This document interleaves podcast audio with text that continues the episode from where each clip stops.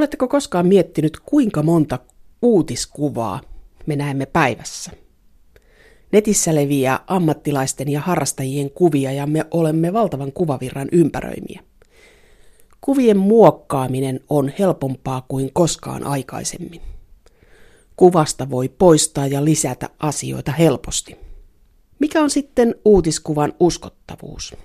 Uutiskuvaajat ja kuvatoimittajat sanovat, että ammattilaisilla on selkeät kriteerit, kuinka kuvaa muokataan ja mikä on sen totuudenmukaisuus ja autenttisuus. Ongelma ei ehkä ole niinkään muokkaaminen, vaan kuvanottotilanne. Pakolaiskriisin symboliksi on noussut pieni hukkunut poika rannalla. Nelihenkisestä perheestä jäi eloon vain isä. Nyt maailmalla leviää erilaisia tarinoita isän taustasta. Hurimmat jutut kertovat, että isä olisi itse ollut ihmissalakuljettaja. Tarua vai totta? Mutta isän tarina vaikuttaa siihen, miten me katsomme kuvaa. Julkisessa sanassa puhutaan uutiskuvan uskottavuudesta. Lähetyksessä ovat mukana valokuvaaja Touko Hujanen, MTVn uutisten kuvaaja Ilari Korhonen sekä Helsingin Sanomien kuvapäällikkö Markku Niskanen. Mutta lähdetään liikkeelle valokuvaaja Touko Hujasen kanssa. Touko Hujanen, voiko uutiskuvaan luottaa? Voi, uutiskuvaan usko, joo, kyllä. Että tämä, tämähän niin kuin uutiskuva ei todellakaan, tai varsinkin lehtikuva, niin ole mikään yksi tavallaan rajattu alue. Että siinä, siinä on niin kuin hirveän monenlaisia erilaisia niin kuin, motiiveja, miksi joku kuva julkaistaan. Ja se riippuu tosi paljon siitä, että minkälaisessa asiayhteydessä tämä kuva on. Touko Hujanen on palkittu vuoden lehtikuvaajana 2012.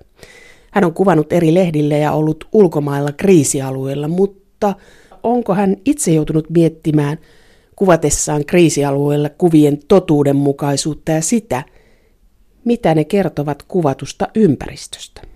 Joo, tosi paljon joutunut miettimään sitä kysymystä, että, koska se on aina kannan ottamista. Se on aina tietyn positio ja tietyn näkökulman ottamista siihen, että, että mikä sun mielestä on nyt se asia, johon pitää puuttua tässä, mitä sä esität, nimenomaan tämmöisessä klassisessa reportaasissa. Se on kannanottamista, mutta siinä on sellainen, että sähän mietit, että kenen puolelle sä asetut. Eli aika usein, kun kuvataan sota-alueelta, niin ollaan uhrin puolella. Entäs jos mentäisikin sinne niin sanottujen pahisten puolelle? No tavallaan tämä on aika iso kysymys, että missä ne pahikset on. Kuka on pahikset?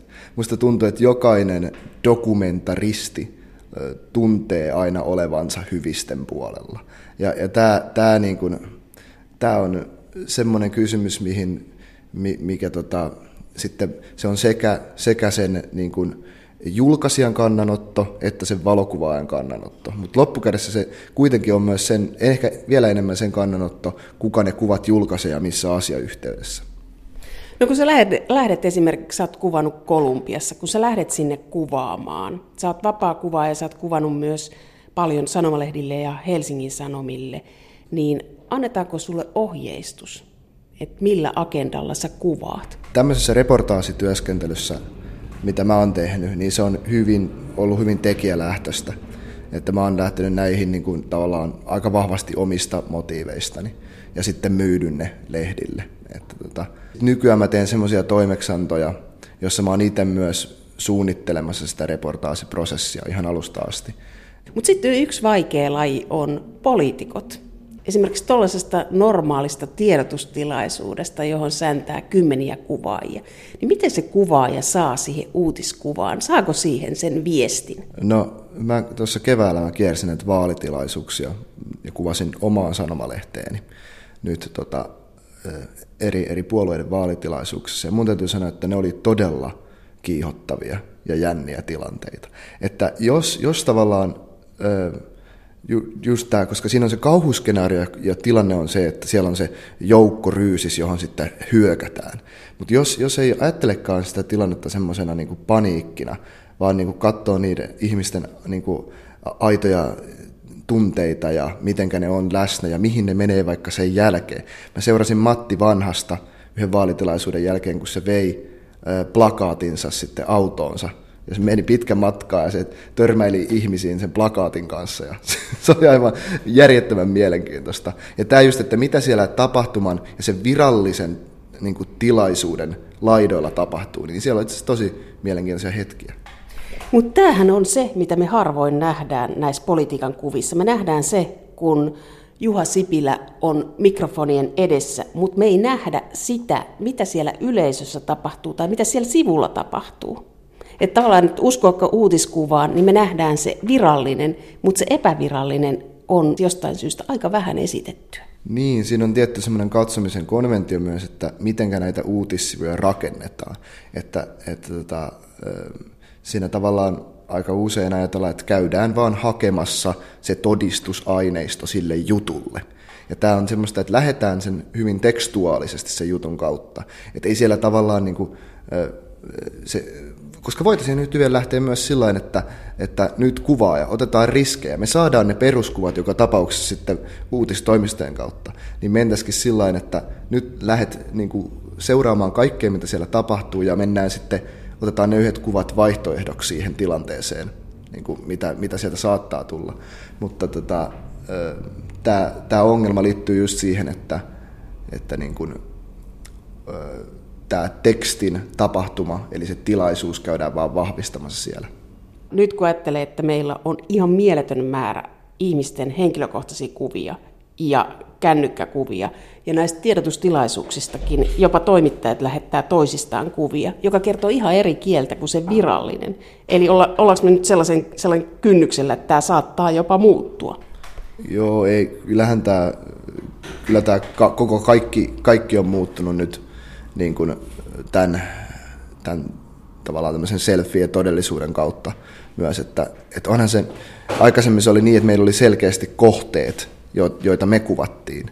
Ja nyt saattaa olla, että Stuppi ottaa kuvan kuvaajista, kun, kun ne kuvaa sitä, että onhan tämä mennyt aivan käsittämättömälle niin kuin metatasolle. Että, ja, ja tämä liittyy myös siihen, että kuva on meidän lingua franca, kuva on se, niin kuin millä me puhutaan nykyään.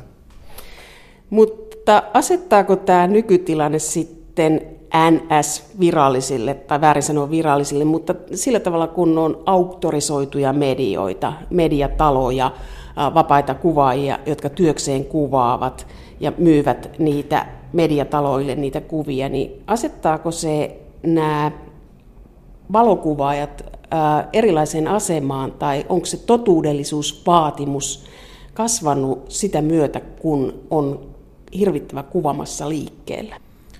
On, kyllä tämä ammatti on muuttunut ja tämä ammatti on siirtynyt yhä enemmän sinne niin kuin, tavallaan sen niin kuin editoinnin puolelle, että sun sen valokuvaaja ammattilaisen täytyy tavallaan hallita se koko prosessi. Tie, ymmärtää myös, jos ajatellaan vaikka jotain politiikan kuvastoa, ja, ja jos, jos tota, niin kuin, sitten katsotaan, että mikä erottaa sen ammattilaisen siitä niin kuin muusta kuvamassasta on se, että se tuntee sen poliittisen tilanteen ja se rakentaa sitä kuvaa suhteessa siihen. Ja tavallaan, että se kuva on myös kannanotto ja se kuva on myös niin kuin keskustelua samalla lailla kuin se journalismi muutenkin. Kuinka paljon kuvia voi käsitellä? Missä kulkee sen autenttisuuden raja? Tämä kuvan, kuvan käsittely on, on ollut ammattikuvaajien keskuudessa niin aina.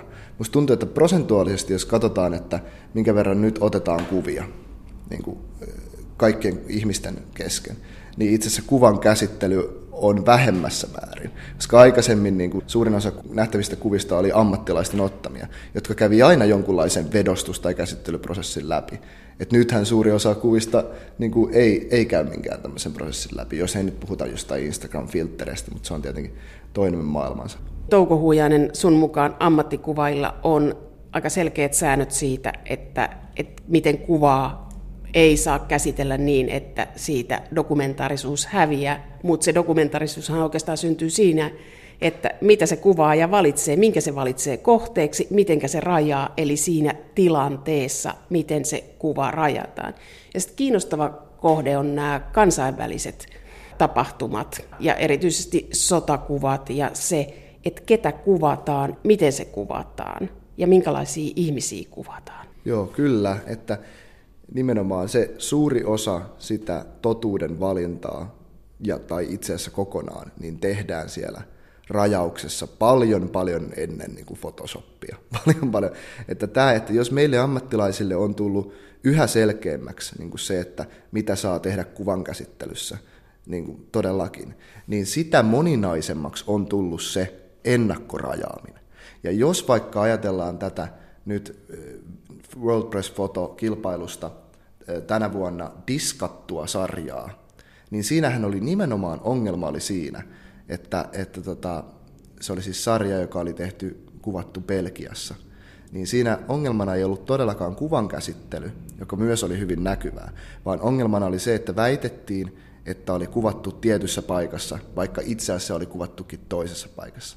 Ja nimenomaan tästä äh, niin kuin, äh, semmoisesta niin kuin kuvan ottohetkestä ja siitä, siellä on ne totuuden kysymykset, ei siinä jälkikäsittelyssä. Vanhemmat valokuvaajat sanoo, että meillä on hävinnyt tällainen arjen kuvaaminen, tämmöinen dokumentointi, jota oli joskus 50-60-luvulla viikkosanomat ja tämmöinen, että mentiin johonkin, käytettiin aikaa sen tilanteen etsimiseen ja välttämättä ei aina edes löydetty mitään, mikä oli julkaisemisen arvoista. Että tämmöinen haahuilu on jäänyt pois tai että eduskuntatoimittajilla oli aikaa istuskella ja seurata poliitikkoja.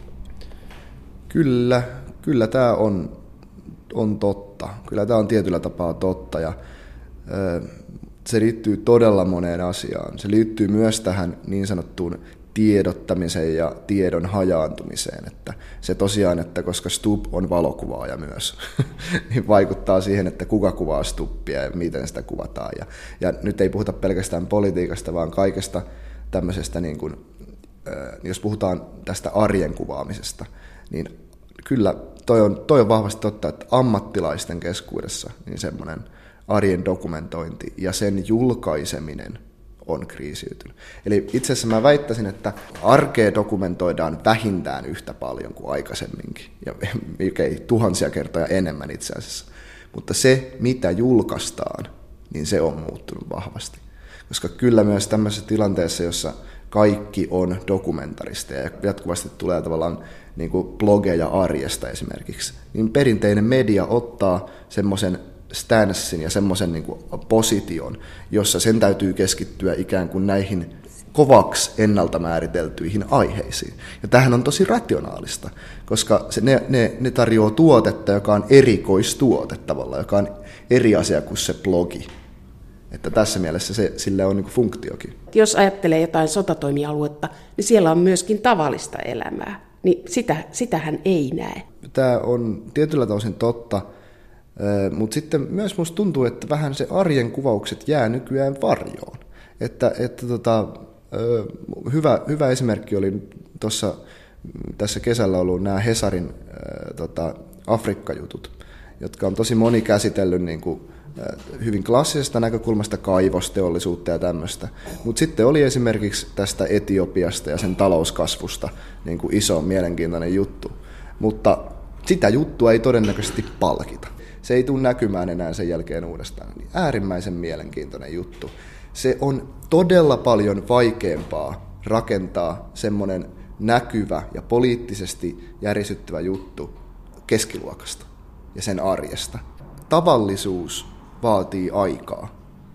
Tavallisuuden, tavallisuus, tämä on mieletön paradoksi, jos ajatellaan meidän työtä, että aidot hetket, niin kuin tavallinen joku semmoinen välitön läsnäolo, niin se vaatii odottamista, se vaatii, se vaatii tämmöistä niin kuin, ö, tilannetta, jossa mitään merkityksellistä ei tapahdu. Ja, ja tämä niin kuin jatkuva tämmöinen valokuvaajien työn tehostaminen ja tämän niin kuin kovien aiheiden painottaminen, niin se poistaa meidän fokuksen tästä niin kuin, siitä niin kuin, ää, just pois näistä ei-huippukohdista. Et me haetaan niitä huippukohtia, me haetaan, me haetaan onnen, kärsimyksen, pelon, kaiken semmoista huippua jatkuvasti ja, ja, ja sen esittämisellä tavallaan niin kuin me legitimoidaan itsemme jonkunlaisiksi ammattilaisiksi. Mutta itse asiassa tämä, tämä niin kuin aito arkinen hetki jostain poliittisesta tilanteesta vaikka, niin se on tehtyä. Se on vielä enemmän tehtyä itse asiassa kuin tämä esittäminen. Ja tämä on iso paradoksi, ja se vaatii aikaa ja tekemistä uutiskuva, kuvavirta on niin valtava, että siitä pitää jotenkin erottautua, että se pitää olla jotenkin erilaista, esteettistä tai jotain, että se erottautuu siitä massasta. Joo, kyllä.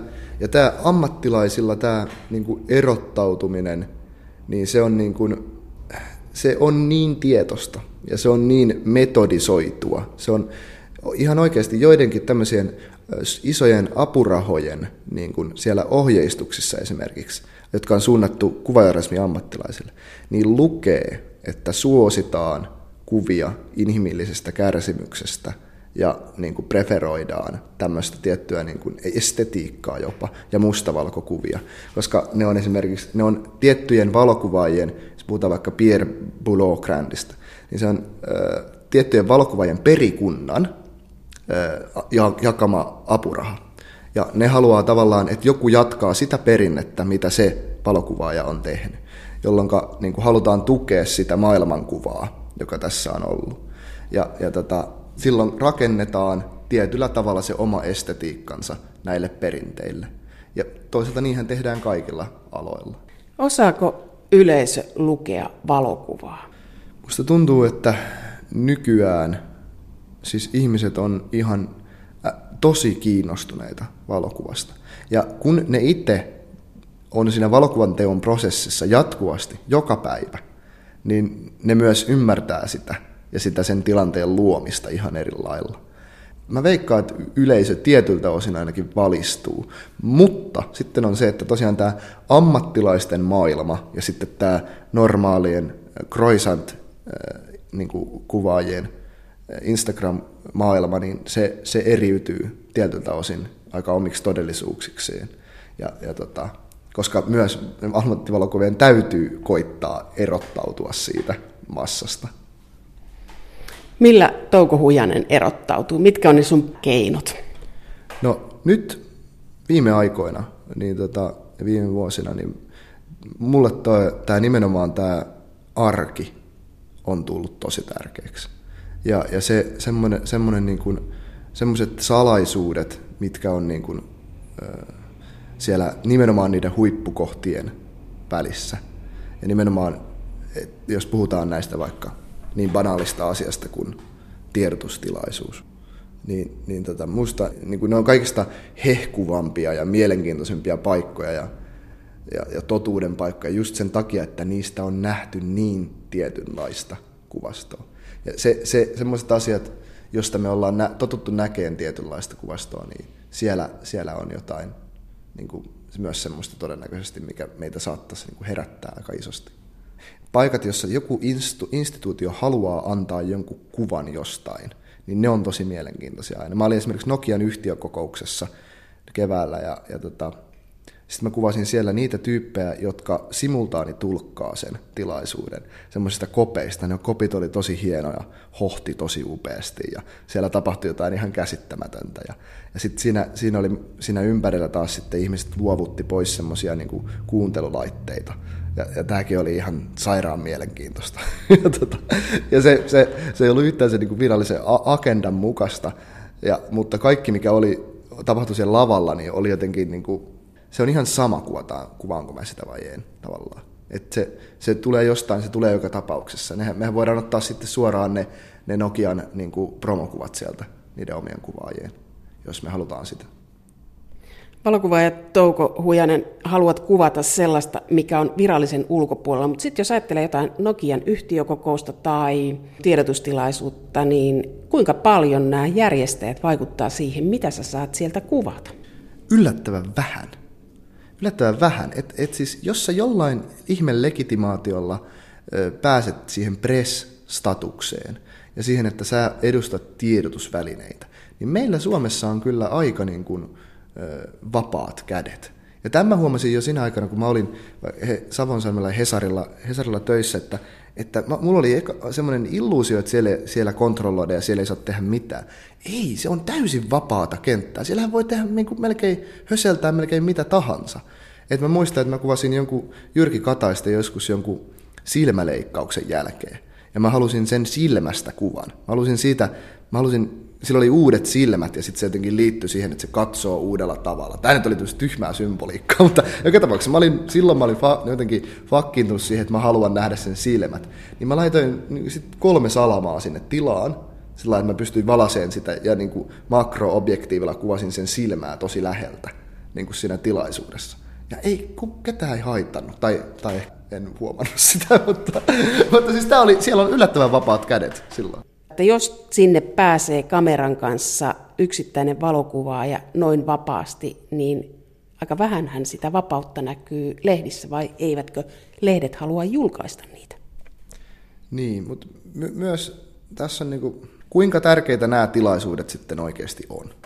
Onko ne kysymykset täällä? Siis voidaan, musta tuntuu, että vaan niinku suuri osa valokuvaajista on myös niinku ymmärtänyt sen realismin, että hetkinen, tämä ei ehkä olekaan niin kuin se, missä mitään niin kuin oikeasti tapahtuu. että jos päätetään vaikka Fennovoiman ydinvoimalasta, niin ehkä pitäisi mennä vaikka sinne, mihin se ydinvoimala rakennetaan. Tai ehkä pitäisi mennä jonnekin niin kuin, äh, sitten katsoa, missä uraania louhitaan. Siis niin kuin, ja ja tämä, tämä tieto ja ymmärrys siitä, että tämä on itse asiassa se, mitä meidän pitäisi nyt näyttää, niin luo tietyn masentuneisuuden sitä niin kuin tiedotustilaisuutta kohtaan. Ja mä ymmärrän myös sen, niin kuin, ja mä oon itse kokenut myös tämän, että eihän ne asiat tapahdu siellä tiedotustilaisuudessa. No sitten dramaattisia tilanteita on kriisialueet, niin äh, addiktoituvatko uutiskuvaajat siihen, siihen niin kuin tilanteeseen jännitykseen, kun se joku sanoo, että, että se on niin kuin sellaista huumetta olla näillä kriisialueilla ja kuvata siellä? Ja se vaikuttaa siihen, minkälaisia uutiskuvia sieltä tulee. Hyvä, jos addiktoituu.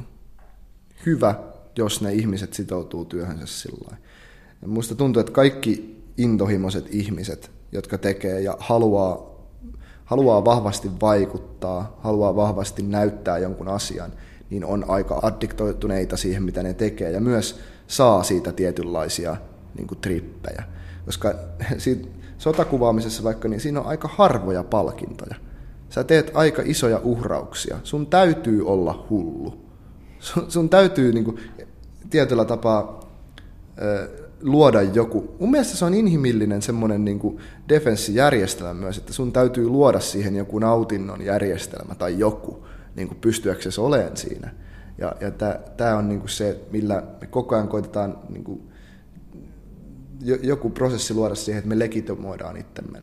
Mutta tuleeko siitä sellainen tilanne myös, että siitä tulee dramaattisempia kuvia kuin mitä se tilanne on, koska se, se on sellainen, että sitä etsii yhä, yhä vaan niin kuin jännittävämpää, yhä, yhä kauheampaa, että kauheuksiin ei koskaan totu, mutta sitten kun katsoo niitä kameran linssin läpi, niin, niin se on työtä ja sitten etsii sitä niin kuin dramaattista. Joo, kyllä, kyllä siinä on vahva semmoinen traditio myös tähän dramatiikan esittämiseen. Ja, ja mä olin itse esimerkiksi, mä olin joskus aikoinaan, niin se, ehkä, ehkä tämmöistä niin dramatiikkaa ja semmoista sillä dramatiikalla mässäilyä niin vastaan tietyllä tapaa. Olen huomannut niin sen, että sille on paikkansa. Välillä tarvitaan sitä, että näytetään jopa groteskisti asioita. Ja, ja tota, tää, tää niinku, se ei toimi kaikkiin. Se ei saa mitään kansanliikettä aikaiseksi kaikissa ihmisissä, mutta se vaikuttaa joihinkin ihmisiin. Ja, jo, ja, ja tämä on niin kuin hyvin tärkeää, että jos ajatellaan vaikka, että miten äh, kriisialueella toimitaan, niin on tärkeää, että siellä on äh, Magnum kuvatoimiston valokuvaajat, on tärkeää, että siellä on Hesarin kuvaajat, on tärkeää, että siellä on Arman Alisad, tämmöiset niin kuin, ehkä tietyllä tavalla viihteellisessä kentässä niin kuin toimivat tyypit, äh, koska ne menee eri yleisöille. Tässä on eri totuuden tavat. Tässä on eri totuuden niin kuin kertomisen tavat ja eri puhuttelun tavat. Että semmoinen niin kuin, traditionaalinen niin kuin, kuvareportaasi, kuvajournalismi, niin se, se toimii tiettyyn kenttään. Ja musta tuntuu, että ne valokuvaajat, jotka kuvaa tämmöistä, ne myös tietää, että mihin tämä toimii. Ja ne on tosi tietoisia siitä, kenelle ne on tavallaan suunnattu. Ja, ja sitten tarvitaan tämmöistä myös niin kuin populäärimpää ja ihan toisenlaista otetta siihen hommaan. Touko Huojanen, mulle tulee sellainen olo, kun sä puhut tässä, että uutiskuvasta puuttuu huumori, että sitten tarvitaan eri, eri genre, viihdegenre, että siitä puuttuu semmoinen, että se on aika vakavaa. Joo. Tai meidän, siis ehkä meillä on aika paljon huumoria niin kuin kaikessa. Ehkä meillä on, niin kuin, tä, mä, mä edelleen palaan, palaan tähän niin kuin, tavallaan sen uutisjulkaisijoiden funktion muuttumiseen. Että ne ei, koska ne, ne on, ne on, niiden on täytynyt erikoistua vakavuuteen. Niiden on täytynyt erikoistua luomaan tuotteensa siitä, mitä muut ei pysty tekemään tässä niin kuin Instagram-todellisuudessa esimerkiksi. Niin silloin se kuva, mikä me jotenkin ajatellaan, että mikä niiden rooli on, niin ehkä menee enemmän tähän suuntaan. Mutta en tiedä, onko meillä ylipäätään, onko meillä liian vähän huumoria. En mä ole varma siitä. Uskottavuus uutiskuvassa on kiinni vakavuudesta. Mä en usko, että tämä on yleisön mielipide. Tämä on julkaisijoiden mielipide.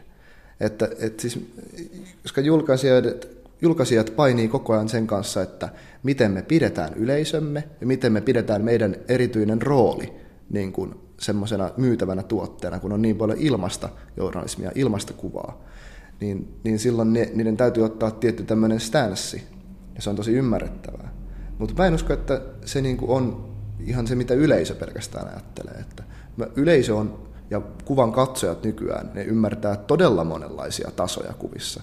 Ja se, että vaikka huumori esimerkiksi on läsnä, niin se ei tarkoita sitä, että se jotenkin vesittäisi sen aiheen tai että se olisi jotenkin vähemmän niin kuin merkityksellinen yleisölle.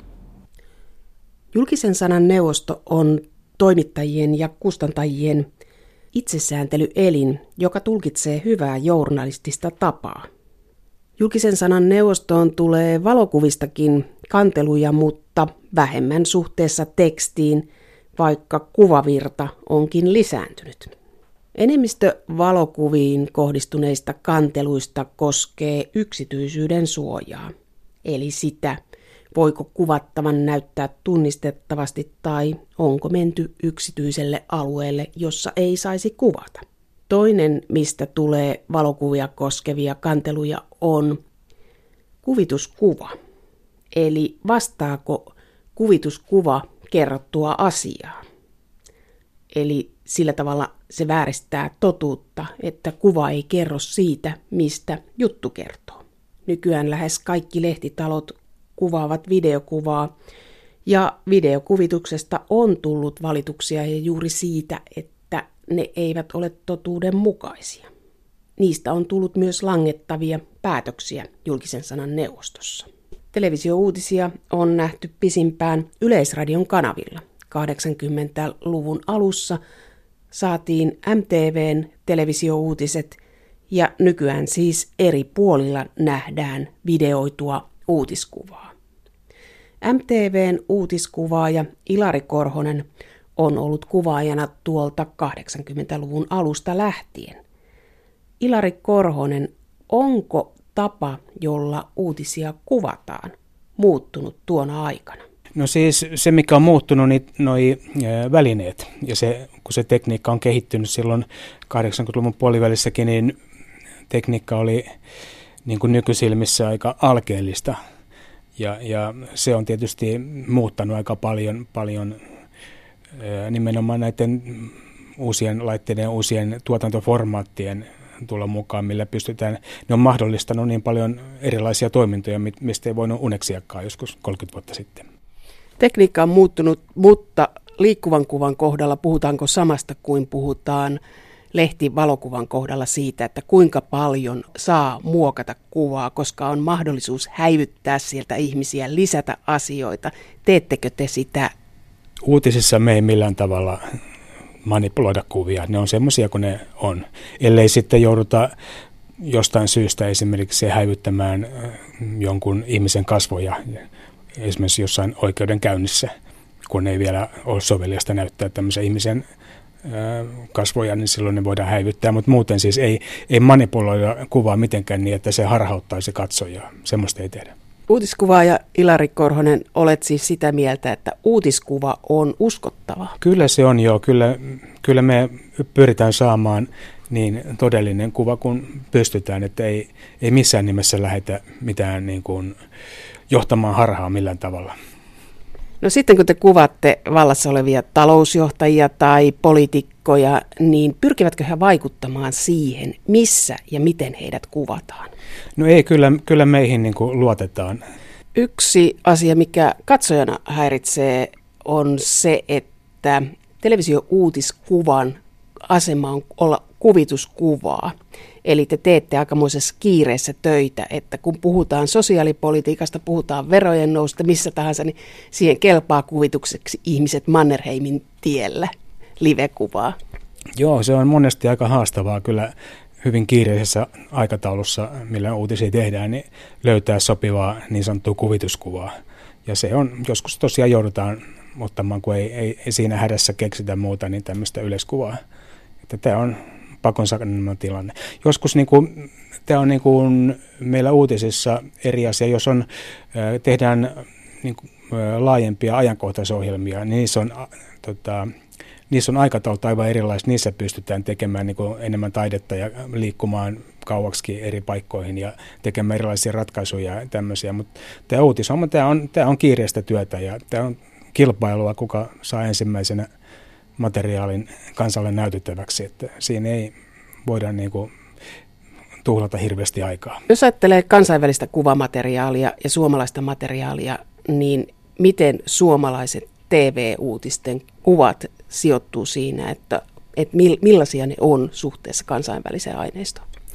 No kyllä tämä suhteellisen saman, samantapaista on, että meillähän on niin kuin aika paljon on ainakin ennen vanhaan niin kuin plagioitiin jonkun verran niin kuin tämmöistä englantilaista BBC-tyyppistä, mutta se mitä, mitä tulee noita materiaalia, sieltä tulee usein aika semmoista katastrofi, sota ja tämmöistä, tämmöistä materiaalia, jota meillä tietysti täällä kotimaassa tehdään, että meillä on enemmänkin niin kuin positiivisempaa, ihmisläheisempää uutisointia omasta takaa. Eli kansainvälinen aineisto on sota-aineisto, että meillä voi olla onnettomuusaineistoja, mutta minkälaiset pelisäännöt on siinä, mitä onnettomuustilanteissa livekuvassa saa olla? No se on, siis voidaan kuvata kyllä enemmänkin, tota, ja se, mutta se harkinta tehdään sitten, uutispäällikkö tekee harkinnan, mitä voidaan näyttää. Kyllä se on, se on esimiehet päättää ja kantaa siitä vastuun, että ei, ei mennä minkään riman ylitse siinä. Tietysti niin kuin Kuvauksessahan on, lakihan määrää ja antaa aika suuretkin vapaudet. Periaatteessa julkisella paikalla kuka vaan voi kuvata mitä vaan, että se on lainsallimaa, mutta sitten on toinen tämä, mitä julkaistaan, se on aivan eri asia sitten, että siihen on omat, omat, omat sääntönsä ja ne uutispäällikkö päättää niistä sitten. Ilari Korhonen, kun sinulla on 30 vuoden kokemus uutiskuvaamisesta, niin onko se ihmisten kirjo laajentunut vai kaventunut? Keitä uutiskuvissa on TV-uutisissa? No ehkä se voi olla jopa hieman laajentunutkin, johtuen tietysti siitä, että meillä nyt on enemmän MTVssä, nyt on seitsemän uutiset, aika pitkä, kymmenen uutiset, ja silloin aikoinaan oli vain lyhyemmät kymmenen uutiset, niin, niin nythän meille mahtuu tietysti enemmän tavaraakin lähetyksiin, että, että kyllä, se, kyllä se voi olla, että ää, aikaisemmin ehkä tehtiin enemmän tämmöisiä virallisia, niin kuin sanoisin, virallisia juttuja, on pelkästään johtajista, ministeristä ja näin, mutta nyt on kyllä, tehdään hyvin paljon tämmöisiä human interest asioita, sosiaaliasioita ja tämmöisiä niin niitä ehkä tehtiin aikaisemmin vähemmän. Ja näissä voi olla usein justiin tämmöisiä uusia kasvoja haastateltavana. Helsingin Sanomien kuvapäällikkö Markku Niskanen, vastaat Helsingin Sanomien kuvista ja myös Sanomien aikakauslehtien kuvista. Milloin viimeksi olet epäillyt kuvan uskottavuutta, kun olet lukenut lehteä? Jaha, äh, mä muistan vain semmoisia tapauksia, jolloin kuvat eivät ole sitten lopulta olleet uskottavia. Eli en ollut itse huomannut Helsingin Sanomiin päätyneitä kuvia, joissa kuva oli käsitelty niin, että ne eivät vastanneet ollenkaan sitä tilannetta, jossa ne oli otettu. Mikä tekee kuvasta epäuskottava? Milloin se hylätään sen takia, että se ei ole uutiskuvaksi sovelias? Jos kuva ei selkeästi vastaa sitä hetkeä, jolloin kuva on otettu. Sitä ei välttämättä voida tietää, että mikä se hetki on, on mutta jos siinä on jotain semmoisia elementtejä, jotka laittaa epäilemään sitä, sanoit aivan, aivan olennaisen kysymyksen, että, tuota, että milloin tietää, että onko tämä, tämä kuva totta, että onko, onko kuvaustilanne ylipäätään totta. Kuvia lavastetaan ja itse asiassa kuvaustilanteita järjestetään, tota, lehdistötilaisuudetkin on järjestettyä tietyllä tapaa. Jos ajattelee kansainvälisten uutistoimistojen kuvia, niin miten te pystytte tarkistamaan, että ne kuvat on totta? Mitä ne kertoo, että se on oikeasti tapahtunut? Se onkin hyvin vaikeaa. Ei me pystytä valtaosassa tapauksia, me ei varmasti pystytä niin kuin lähtemään jäljittämään, että onko tämä joku asia oikeasti tapahtunut. Se, mikä meillä on niin kuin se peruslähtökohta, niin on se, että me käytetään kuvatoimistoja, mihin me luotetaan, tai me käytetään freelance-kuvaajia – tai omia kuvaajia maailmalla, joihin me luotetaan. Eli me tiedetään, että, että, että, että ne, tältä taholta me yleensä saadaan luotettavasti jo sellaisia kuvia, jotka on oikeasti, oikeasti niin kuin kuvaavat asioita, jotka on oikeasti tapahtunut. Mutta siis totta kai kuvatoimistoillekin käy mokia, läpi saattaa tulla kuvia, jotka on silkkaa propagandaa.